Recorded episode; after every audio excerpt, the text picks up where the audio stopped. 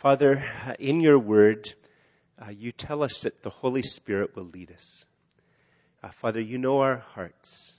Uh, you know how skilled we are at quenching the Holy Spirit and ignoring the Holy Spirit. And so, Father, we ask that in your mercy and in your kindness, that your Holy Spirit would move in a mighty and powerful way as we read your word and think upon it. Father, please, in your mercy, pour out your Holy Spirit upon us. Lead us by your Holy Spirit.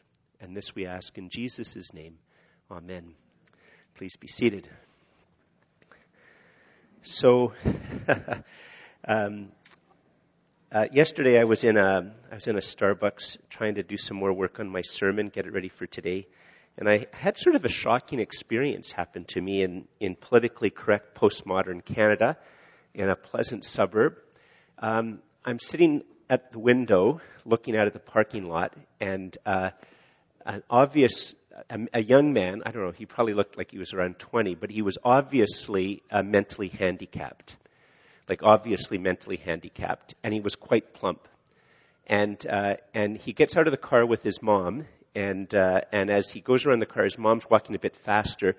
And as he, he tries to go to catch up to his mom, I guess his pants were drooping way down, so he was sort of doing this like waddling type run and trying to grab his pants and pull his pants up at the same time. And that's not the shocking thing. All, you know, many of us have to pull our pants up. It's not particularly shocking. What was shocking is that I was sitting beside a woman and her mother, and they made fun of the man and laughed at him. Like it was actually really surprising. They said, Look at that retard over there. Look how fat he is. Look at him waddle, pull up his pants. And they're just going back and forth. This is in Ottawa. it was pretty shocking. I, I felt both embarrassed for the young man and, and angry at, uh, at what this, you know, t- probably looked like she was like in her mid to late 20s, and the mom looked like she was probably around 50. and uh, making fun of this, which I thought was a really, in many ways, a tender scene of this young guy, obviously mentally handicapped, rushing to catch up to his mother and how many 20 year old men reach out their hand to hold their mom's hand while they go into a store? I thought it was really touching. But it brought derision and uh, mockery and laughter from these two women who were beside me. And in, in many ways, this story, I think, shows a lot of what goes on in our culture. That, um, you know, even though there's a lot of uh, politically correct veneer that goes on, there's still mockery and cruel judgment made about relationships. And even though there's a veneer of politeness and we know how to, to keep our thoughts private to ourselves and maybe just share them with our, our family or our friends, there's the, um, you know, uh, there's just this mocking spirit which is still present in many of us if we're honest. And, and you know, this story shows, you know, both the fact that, um, you know, many of us would probably long to have a relationship with our parents where we could just still be that trusting and, and, loving with them. And yet at the same time, we also know that there's mocking, just this whole combination of a desire for it. Like that young man had a secure relationship with his mom that many of us don't have with our own mothers or with maybe our, our kids. And, and everything about this story, the desire for security and intimacy, mocking judgments. Anyway, that's, I just sort of thought, it's a lot of that stuff is just going on all in this brief little thing that took one minute for one and a half minutes for the guy to walk with his mom into a Mark's Work Wearhouse. And uh, so the Bible actually has a lot of wisdom to say about this, and it would be a great help for me if, uh, and a great help to you if you'd open your Bibles to Romans chapter eight. And uh, Romans chapter 8, verse 14. And if you're a guest here, uh, one of the things that we do in Church of the Messiah is we want God's Word to form us as a congregation. And so we preach through books of the Bible, and we're going through Romans, the book of Romans. We started back in September, took a break over Christmas, and we're back in it, and today we're up to Romans 8, 14. And it'd be a great help if you follow along. Let's read the first few verses.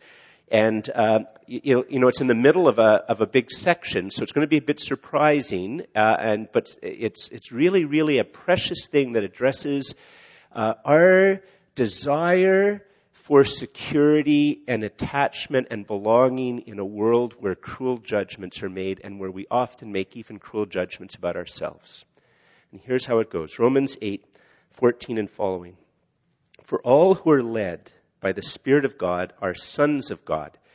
I'm going to explain in a moment why I didn't say sons and daughters and why I didn't say child of God and why the, the version of the Bible that I'm using says sons of God. It's not being sexist and hateful of women. I'll explain it later on.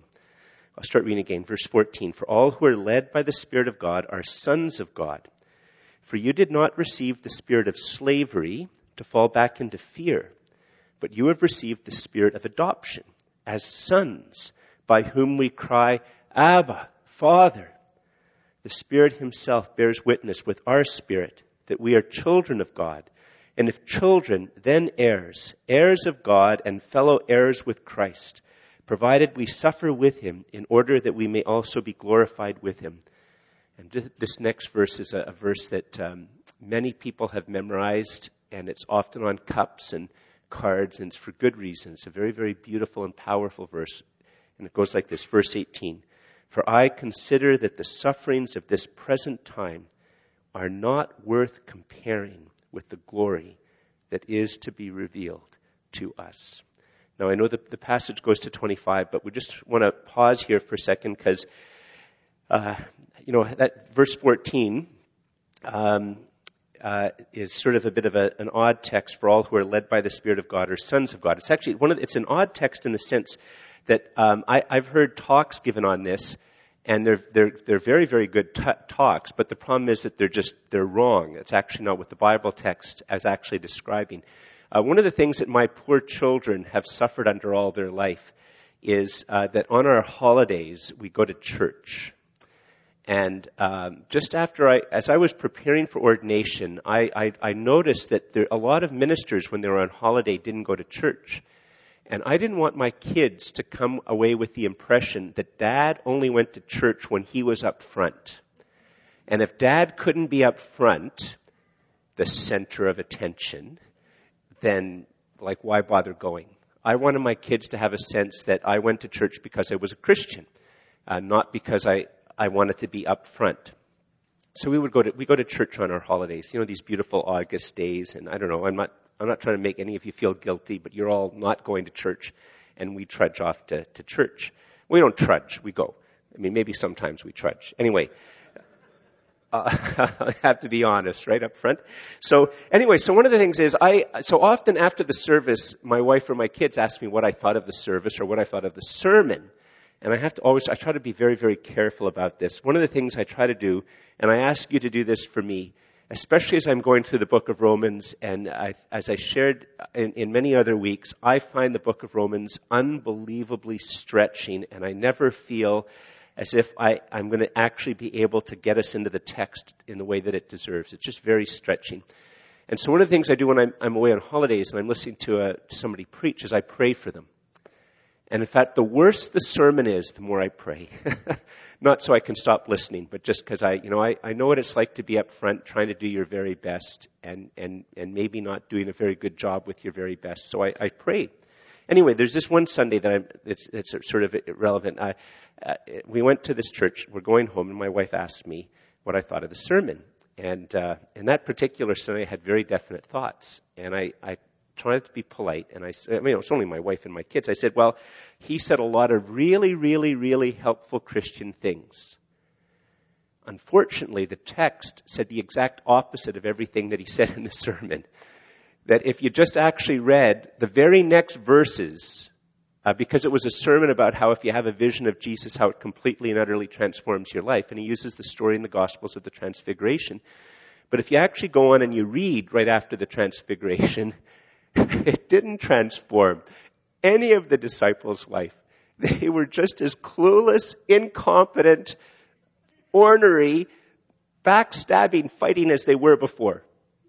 So I said, you know, he had really good things to say, but that text actually says the opposite. And then my wife said I was being too picky, which was probably correct because most people just went away with lots of very, very helpful thoughts about wanting to see Jesus, which is very good.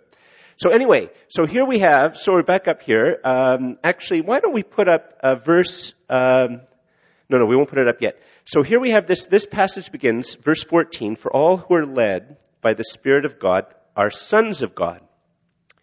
And I, I've heard lots of people talk about how we go to God because He gives us guidance. Well, actually, that's not what this text is talking about at all. That's true. God does guide us, but that's not what this text is talking about in terms of whether we should go to graduate school or, you know, whether we should date this young woman or this young guy or whatever. That's not actually, there's other texts about this, but that's not what this is saying. We have to sort of go earlier in the text to see the context about what it, what the text is actually saying. And it's telling us something very, very, very far more glorious than whether or not God will actually give us some insight about whether we should go to graduate school or not. So if you go up to the very beginning of chapter 8, in fact, Andrew, if could you put Romans 8 1 up last week? Those of you who were here last week, I, I just tried to hammer away at this one text. Oh, Andrew's not here. Adam, could you put up Romans 8 1? No? Oh yeah. okay. That's well here if you, if you have your Bibles, here's how Romans 8 1 goes. There is therefore now no condemnation for those who are in Christ Jesus. There is therefore now no condemnation for those who are in Christ Jesus. And what Paul is doing, oh there it is. You found it. Could you all say this with me? Because it's just good sometimes to say the Bible together out loud, isn't it? There is therefore now no condemnation for those who are in Christ Jesus. And, and it says, you know, there is therefore now. And so Paul is sort of summarizing all, a lot of what he's talked about for the first seven chapters of the book. And uh, he's talking about how there's no condemnation. And in verse 2, it continues like this. This is going to be relevant for us to understand verse 14. For in the law of the, for the law of the Spirit of life, verse 2, has set you free in Christ Jesus from the law of sin and death. For God has done what the law, weakened by the flesh, could not do by sending his own Son in the likeness of sinful flesh, and for sin, he condemned sin in the flesh. And um, what this text is saying, it's a, it's a very, very uh, powerful type of image. It says how the Holy Spirit leads people to Jesus to this point where when they put their faith and trust in Jesus, there is no condemnation that comes from God that will ever you will never be, have any condemnation for the entire rest of your life. And, and in this, this text, it's a, as I talked about last week, I'm just giving you a, a brief reminder of it for those of you who are here. In this text, there's this very, very powerful image. It's, uh, you know, in, in the flesh and for sin and all that. It's the language of, uh, of the Old Testament sacrifices. And, and some of you remember, I, I reminded you last week, that the way the Gospel of John begins um, like in terms of the narrative bits, is when John the Baptist sees Jesus walking by and he points to Jesus and says, Behold the Lamb of God who takes away the sin of the world. says it twice. Behold the Lamb of God who takes away the sin of the world. And, and all of the Paul's readers who were Jewish, uh, and they would have understood the Old Testament thing, but actually pagans also uh, did sacrifices, so they would have this as well. That in sacrifices, what would happen is that you put your hands on the hand of the animal, and in, in Jewish law, the animal had to be pure and without blemish. And we all have a, there's an interesting thing in the National Post this week that one of the things that we don't like about cruelty to animals is that there's this sense of innocence around animals you know, to, to hurt an animal and hurt a young child. Not that an animal and a young child are equivalent, but that there's this innocence about them that just really strikes us at wrong at a, a far deeper level. And so there's this a- animal without blemish. It's perfect. It's innocent. And the person, the man or the woman, puts their hands on the head of the animal. And there's this image then, it's being enacted in front of you that this, the, all of the things that I've done that are wrong, are being laid on the head of the animal. And then the animal that is pure and innocent, its purity and innocence becomes mine. And then when the animal is sacrificed and dies, it's the animal, in a sense, paying the price in my place for the things that I've done that are wrong. And I receive the purity and the innocence of the animal. And uh, for pagans and for Jewish people at the time, they understood that you had to keep doing this over and over and over and over again. And what Paul is summarizing here, which he's talked about in the book of Romans, is what if God himself provided a true and greater lamb? What if God himself, in and through the person of his Son, provides a true and greater lamb? And so Paul is trying to get them to understand this unbelievable truth. The Holy Spirit leads you to Jesus, leads you to that point in life where you put your hands up, so to speak, maybe just in your heart, or maybe some of you even with your hands, and you put your hands out and you call out to Jesus to have a place in your life, to be your Savior. And you don't entirely know what it is that you're asking for when you ask this. And you pour out your heart. You say, Jesus, I really need you. I, I don't know how to put it, but I see whatever it is in my friends. I just have this sense of the Holy Spirit prompting me. I put your hands out to Jesus. And, God, and Jesus crosses the infinite distance from God to us and takes our hands and what Paul is telling us here is that in this remarkable moment, there is an exchange that the Holy Spirit accomplishes in our lives that is beyond what we knew or what we expected when we put our hands out to Jesus. That Jesus actually reached down, He takes our hands, and when we put our hands on Jesus, it is like you were putting your hands on that innocent lamb and all of that which you have done which is wrong and deserves mockery and condemnation and justice and all of that is put on Jesus and the purity and innocence of Jesus is given to you and you don't necessarily know that at moment but that is what the Holy Spirit does in your life. And because he is God, the Son of God, the true and perfect Lamb, and God knows every single thing there is to know about you. He knows everything about you from the moment of your conception to the moment of what for you is your future, your death, with nothing left over. All of that is placed on Jesus. And all of Jesus' purity and innocence in standing before God is given to you. And so for the rest of your life, when you are in Jesus, there is no condemnation for those who are in Christ Jesus. None at all, ever. And the Holy Spirit leads you to Jesus, leads you to a faith in Jesus where that happens.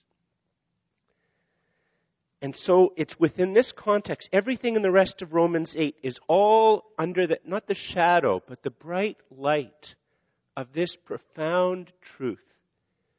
For even the worst person who calls out to Jesus. There is therefore now no condemnation for those who are in Christ Jesus. And then to explain what he means by that, it's sort of encapsulating all of Romans. For the law of the Spirit of life has set you free in Christ Jesus from the law of sin and death. And, here, the word law, and so the version of the Bible that I'm using, some of your versions probably say principle or logic or reason or something like that. Um, one of the things that this version of the Bible does is if, if there's the same word in the original language, it likes to keep using it. But sometimes, as we know, the same word can be have different meanings. I, here's an example. I stopped playing bridge to drive across the bridge to go to the bridge before getting my bridge work done. Bridge, a game. Bridge that goes over a water or something like that, or another road the bridge, which is a church in Ottawa, and bridge work stuff done to your mouth. Same word, okay, but slightly different meanings. And, and here, in this particular case, law means uh, sort of in a sense the intention behind the power, the reason behind the power, the goal behind the power, the logic to the power. And it, it makes sense because the Holy Spirit is a person right? In a sense, electricity or light, it has no purpose. I mean, it doesn't have any goal. It just does things. It's impersonal. But the Holy Spirit is not like the force and isn't just energy. The Holy Spirit is a person. Like if you just jump down just before we come to verse 14, look at verse 9. In fact, actually, could you put up the, the, uh, the, the, point for me? Um, uh, the first point. In every Christian, there we go. In every Christian, the personal God is personally present in the person of the Holy Spirit. In every Christian, the personal God is personally present in the person of the Holy Spirit. And that helps to explain this, this language. Look at verse 9 and 11. You, however, are not in the flesh, but in the Spirit, if in fact the Spirit of God dwells in you. Anyone who does not have the Spirit of Christ does not belong to him. But if Christ is in you, although the body is dead because of sin, the Spirit is life because of righteousness. If the Spirit of Him who raised Jesus from the dead dwells in you, he who raised Christ Jesus from the dead will also give life to your mortal bodies through His Spirit who dwells in you. So you see, it's this language of the Bible is always doing this that I am in the Holy Spirit and the Holy Spirit is in me. But that's how it works with persons, right? Like my wife and I have been married for 34 years, and in many ways, I mean, I am in her life, and she is in my life. Those of you who've had a loved one die, that when a loved one dies, it feels as if there's almost a hollow place in the center of you that's been ripped out. Because people are in each other when there's personal relationships. And so that's why Paul in verse 2 can talk about how the Holy Spirit has a principle, a purpose behind his, his power as he works in our lives. And, and that, that, that leads us up here then to verse 14. So it's been a bit of a long aside, but hopefully it's been helpful to you in your spiritual life. Look at verse 14 again. So Paul's just continuing. He's now going to give us a second powerful image of what it means to be a Christian. And actually, I think we have it. We want to say verse 14 with me together? I think I have it up there. Is it verse 14? There we, can we say it together? For all who are led by the Spirit of God are sons of God. Let's say it again. For all who are led by the Spirit of God are sons of God. And then in verse 15 it continues, For you did not receive the spirit of slavery to fall back into fear, but you have received the spirit of adoption as sons by whom we cry, Abba, Father. The Spirit Himself bears witness with our spirit that we are children of God, and if children, then heirs, heirs of God and fellow heirs with Christ, provided we suffer with Him in order that we may also be glorified in Him. There's a different image here. If you could put up the, the next point, that would be really helpful the Holy Spirit, you see, the, in the first part that we talked about last week, is the Holy Spirit. We should never want to quench the Holy Spirit. We should be asking the Father regularly to pour out His Holy Spirit upon us for more of the Holy Spirit. Why? Because the Holy Spirit brings us to the gospel. The Holy Spirit brings us to an understanding that we talked about last week that there is no condemnation now for those who are in Christ Jesus. And here, this same logic and power of the Holy Spirit is going to bring us, if we let Him work in our lives and don't quench Him, the Holy Spirit leads me to a secure, humble, trusting knowing that in Jesus, God has adopted me as His child and His heir. The Holy Spirit leads me to a secure, humble, trusting knowing that in Jesus, God has adopted me as his child and his heir.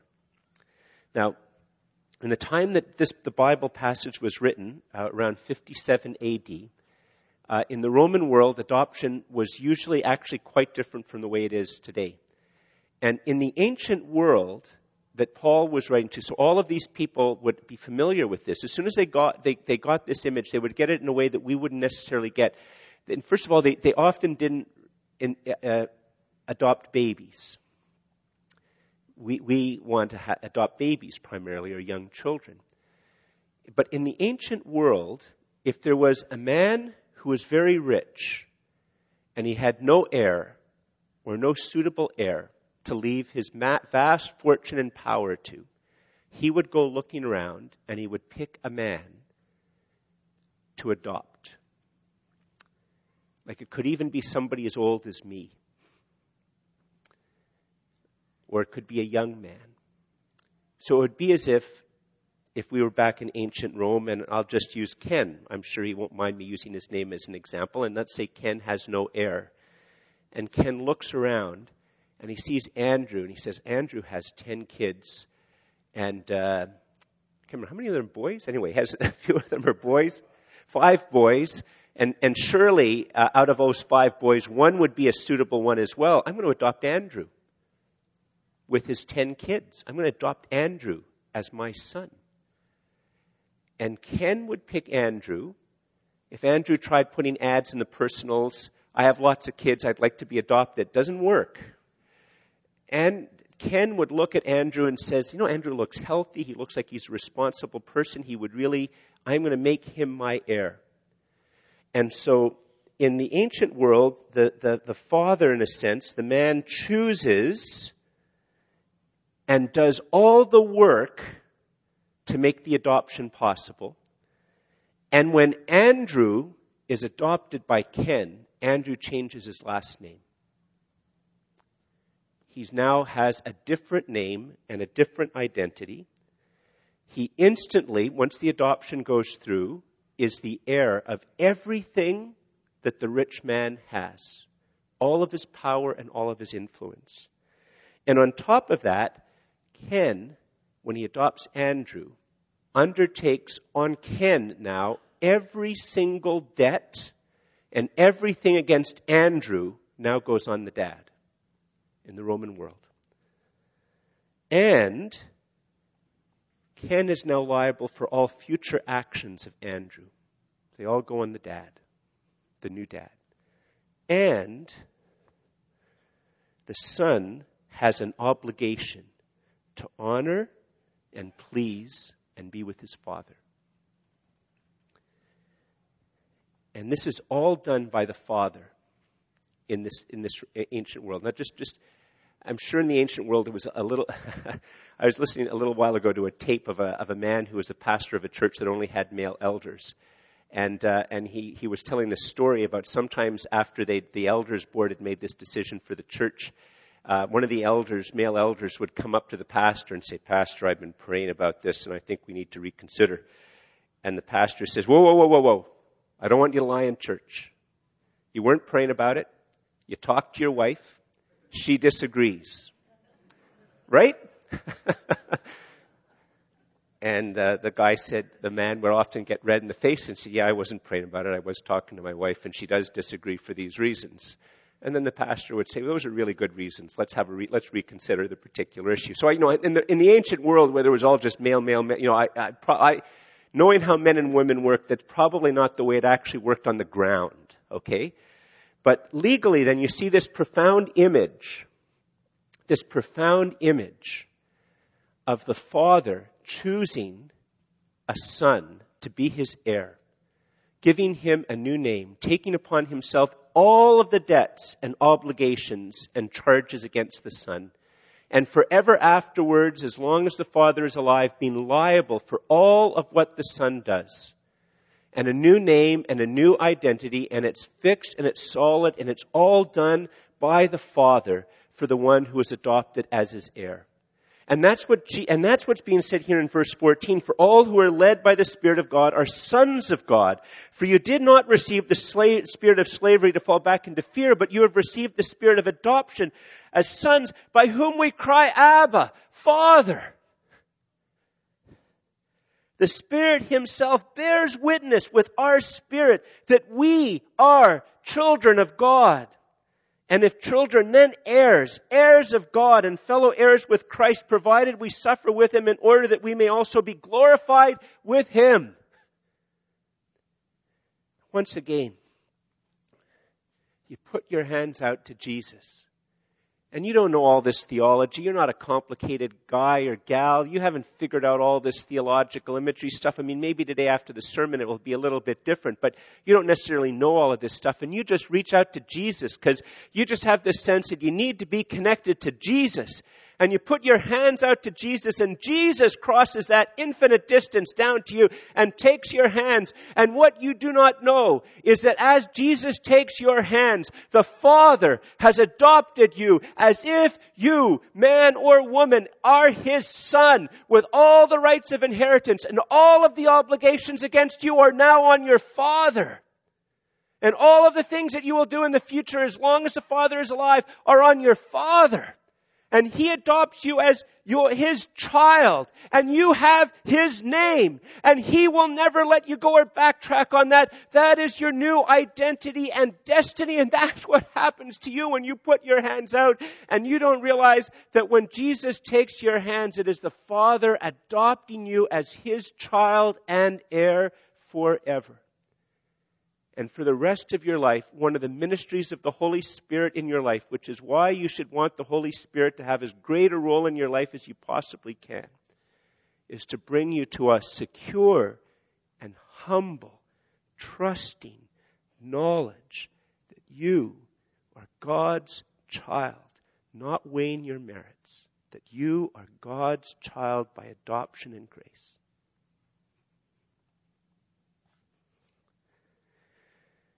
This text was actually profoundly subversive. I mean, you can just imagine that the people, when they're hearing Paul and in the, in the congregation, there's some estimates, anthropologists have done some work, and in the, it might very well have been that 70% of the congregation in Rome were slaves, majority women. There were some rich people too. And this would have gobsmacked them. That woman over there who's a slave, Paul has just said that she inherits as if she is the son. Bam! That slave woman with no status, the lowest of the low, when she puts her faith and trust in Jesus, she becomes adopted by the creator and sustainer of the entire universe as his child, as if she is a son.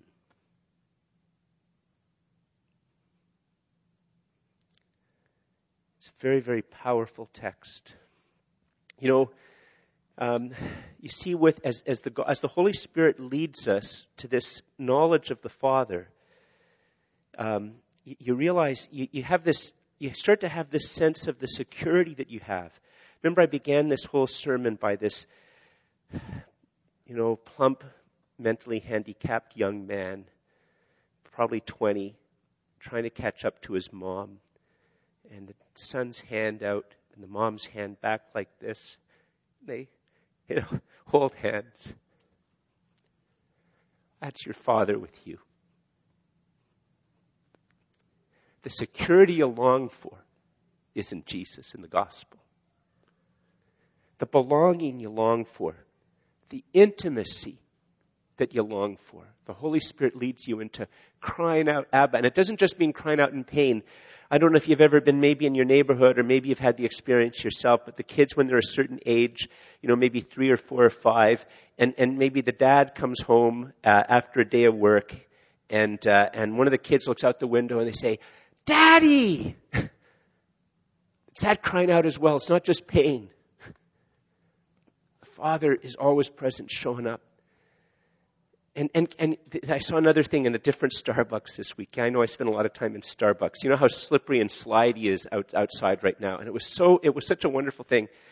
You know, it, there's this mom, and she had a little two-year-old girl.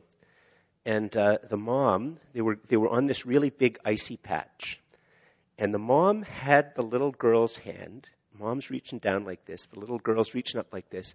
The little girl had the biggest smile on her face and she was trying all these cool moves on the, the icy snow, you know, as if she was the world's greatest figure skater, adventurer, sliding here, losing her feet, and she never fell. The mom was holding her. In this text, we see that there's a freedom that when we understand, as I shared last week, if, if my next five sermons suck big time, I am still not condemned and I'm still God's adopted child. If I have some great failure in my life in three years, I am still not condemned. I am still God's adopted son. If I decide to try to leave the church, lead the church in some way of making some difference for the kingdom and it fails, and maybe people say if George had half a brain and the council had even a quarter of a brain, they wouldn't have tried something like that. You know what? For me and the council, still not condemned, still God's adopted child. This profound security to risk, like this little girl trying out all her cool dance moves and skating moves, and who knows? I was through, maybe she was going, hiya, I don't know, fighting bad Barbies or something. I don't know. All secure in the mom's hand. And it's also just profoundly freeing to know that what at the end of the day, all Jesus asks us to do is to bear witness to him. Because only the Holy Spirit can lead people to Jesus. And he just asks for our words. Holy Spirit carries the weight. Only the Holy Spirit can carry that weight. You can't. Try to carry the weight of conversion, it'll crush you. It'll make you proud and arrogant, or it'll crush you. Being proud is being crushed too. That's a whole other story. Holy Spirit carries that weight. Now, just in, in, in closing, some of you might say, Yeah, George, what's all this stuff about suffering, though? What's all this stuff about suffering? Uh, could you put up Romans 8, uh, 8 18? We're going to read it in a moment, but here, just read verse 17 and then join with me in reading verse 18. And if children, then heirs, heirs of God and fellow heirs with Christ, provided we suffer with him, in order that we may also be glorified with him. Now, with me, for I consider the sufferings of this present time are worth comparing with the glory that is to be revealed to us. Can you say that with me again? It's a, a profound verse to memorize. For I consider that the sufferings of this present time are not worth comparing with the glory that is to be revealed to us. For the creation waits with eager longing for the revealing of the sons of God. For the creation was subjected to futility, not willingly, but because of him who subjected it in hope that the creation itself will be set free from its bondage to corruption and obtain the freedom of the glory of the children of God. For we know that the whole creation has been groaning together in the pains of childbirth until now. And not only the creation, but we ourselves, who have the first fruits of the Spirit, groan inwardly as we wait eagerly for adoption as sons, the redemption of our bodies. For in this hope we were saved. Now hope that is seen is not hope in other words, that you have it in your hand, for who hopes for what he sees, has in his hands. But if we hope for what we do not see, we wait for it with patience. Um, Andrew, Andrew, could you, um, I don't know if I have this in the right order, could you put up our, our theme verse for all of, all of the book of Romans? Can you say this with me uh, together? Those of you who, sir, before we start reading, those of you who aren't, maybe this is your guess, is the way Paul has written the, the book of Romans is that in verses 16 and 17, he summarizes the entire book. And, uh, and the whole book of Romans is just trying to unfold and deepen and give context for this. Could you say it with me? For I am not ashamed of the gospel, for it is the power of God for salvation to everyone who believes, to the Jew first and also to the Greek. For in the gospel, the righteousness of God is revealed from faith to faith, as it is written, the righteous shall live by faith. And, and here Paul is saying, you know, in another place, just before Paul dies, when he's in jail, he, he basically, it says in 2 Timothy chapter 1, part of what 2 Timothy is all about in chapter 1 is that there's always going to be a choice before you as you live your life. Will you be ashamed? Will you uh, suffer for the gospel? Or will you be ashamed of the gospel? Will you suffer for the gospel? Or will you be ashamed of the gospel? Paul writes that just before he dies when he's in jail. He realizes that there's time and time and time again. What are you doing today? Well, do you tell them that you're on your way to church or do you tell them you're doing something else? I mean, there's all sorts of subtle things, just the ways that we try to avoid the mockery of the world. And, and we see here, as I've explained, how we've made clear that if you believe that there's a power of God for salvation to everyone who believes, and that, that in the gospel, God makes us right with himself, that we're no, no longer condemned, that we're his adopted children, and that it's revealed from faith. We receive it by faith, and, and our life goes from faith to faith, from faith to faith, from faith to faith, and Paul here is now wanting to have us to understand, if we could go back to, to Romans uh, chapter 8 and this profound verse in 18, he wants us to understand something else about the Christian life and what the Holy Spirit does in our life in closing. Because sometimes the Holy Spirit will lead us into suffering yes, I actually believe the Bible is true, or yes, I believe Jesus rose from the dead, or yes, I know you're going to think I'm a complete and utter idiot and a fool, but I actually don't believe in naturalistic evolution. I believe God is the creator of all things. Uh, yes, I believe Jesus is the only way. I believe he is the, the, the way, the truth, and the life. Yes, I believe the Bible is God's word and that if you read it in the context of the gospel and power of the Holy Spirit, it will bring you freedom. Profoundly, yes, I believe that every human being, even human beings still in the womb, bear the image of God and are worth dignity and protect. All these things that flow out of the Bible that we in our culture know in our bones they are countercultural. Sometimes the Holy Spirit will lead us to bear witness in a way that causes suffering. And then there's just the normal suffering of living in a, a life with a body.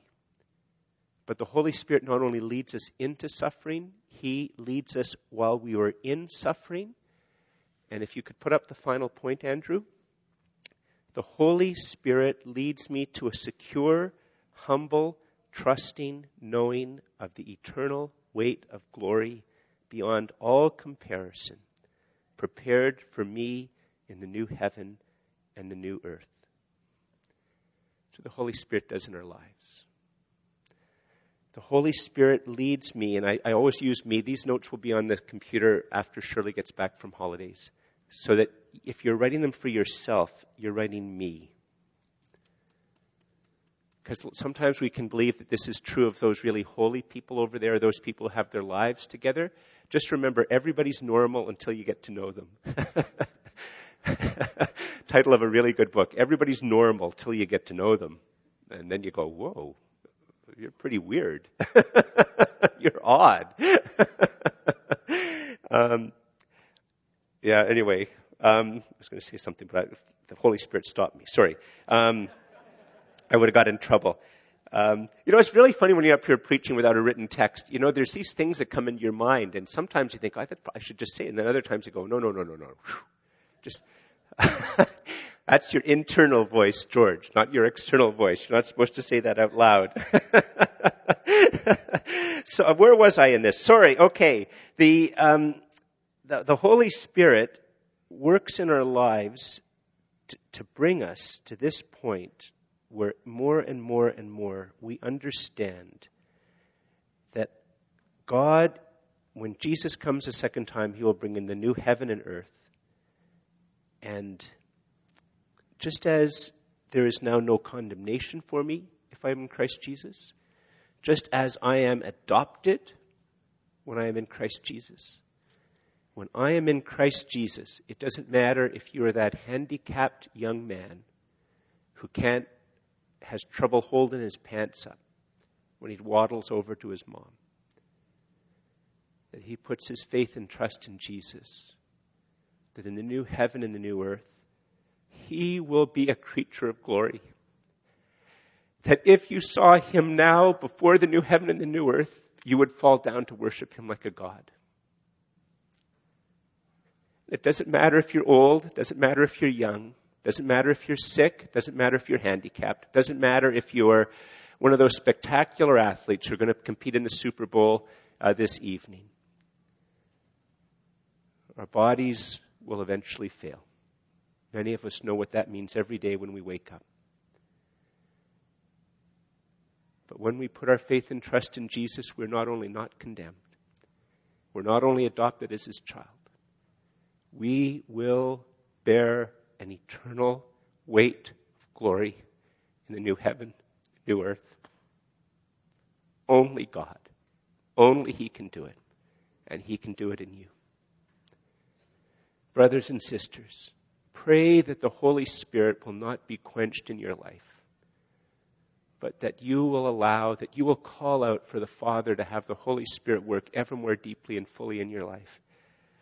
Because in the, the Holy Spirit leads me to a secure, humble, trusting knowing of the eternal weight of glory beyond all comparison, prepared for me in the new heaven and the new earth. Please stand.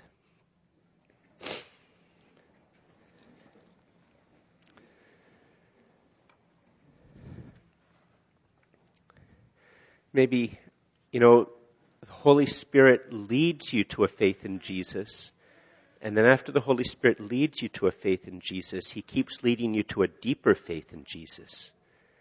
And maybe some of you right now, you have been quenching the Holy Spirit. You have not wanted to reach your hands out to call out to Jesus to be your Savior. And I'm just going to say if the Holy Spirit's moving and working in your life right now, don't quench the Holy Spirit. Just let go and call out to Jesus. There's no better time than right now. Call out to Jesus. And for each of us with the different things that we're struggling with, and we sense this. Pro- and I'm not going to give you magic words. I'm just going to tell you, just say, Father, I want Jesus to be my Savior. I want to have the Holy Spirit lead me. You just pray that. You don't need some special prayer that you have to try to figure out if you remember the words properly afterwards. Just in light of what's been, just let the pressure and the power of the Holy Spirit lead you to call out to Jesus. And if you call out to Jesus to be his child, he takes your hands. There will be no more condemnation. You will be his adopted child, and an eternal weight of glory beyond comparison is what will take place in your life in the new heaven and the new earth. And for the rest of us, just pour out your heart and call out to God. I think every single one of us, me included, need to grow in this humble, trust, secure, humble, trusting knowing of what is accomplished for us in the gospel. And just imagine the security and the adventure that can begin to go as you realize the strong grip of God on your life. Let's just pray. Father, I ask for those who maybe have never given their lives to you that your Holy Spirit would move with might and power and deep conviction and bring them to that point where they call out to you. And Father, for all of us who are here who have given our lives to Jesus, you know, Father, how we struggle with accusation, how we struggle with bodily weakness. You know how we can struggle with doubts. You know how we can struggle with fears. You know, Father, how we might be afraid to try to do bold or new things for you because we're afraid of failing. We have a, a spirit of, of, of slavery and fear, not a spirit of the adoption of us as sons. Father, we ask that your Holy Spirit would move mightily in every life that is here to grant us a, a secure, humble, trusting, knowing that we are adopted as your children when we put our faith in Jesus, and that you will glorify us with Jesus for all eternity in the new heaven and the new earth. Father, grow ever, every day within us such a secure, humble, trusting knowing. And this we ask in Jesus' name. Amen.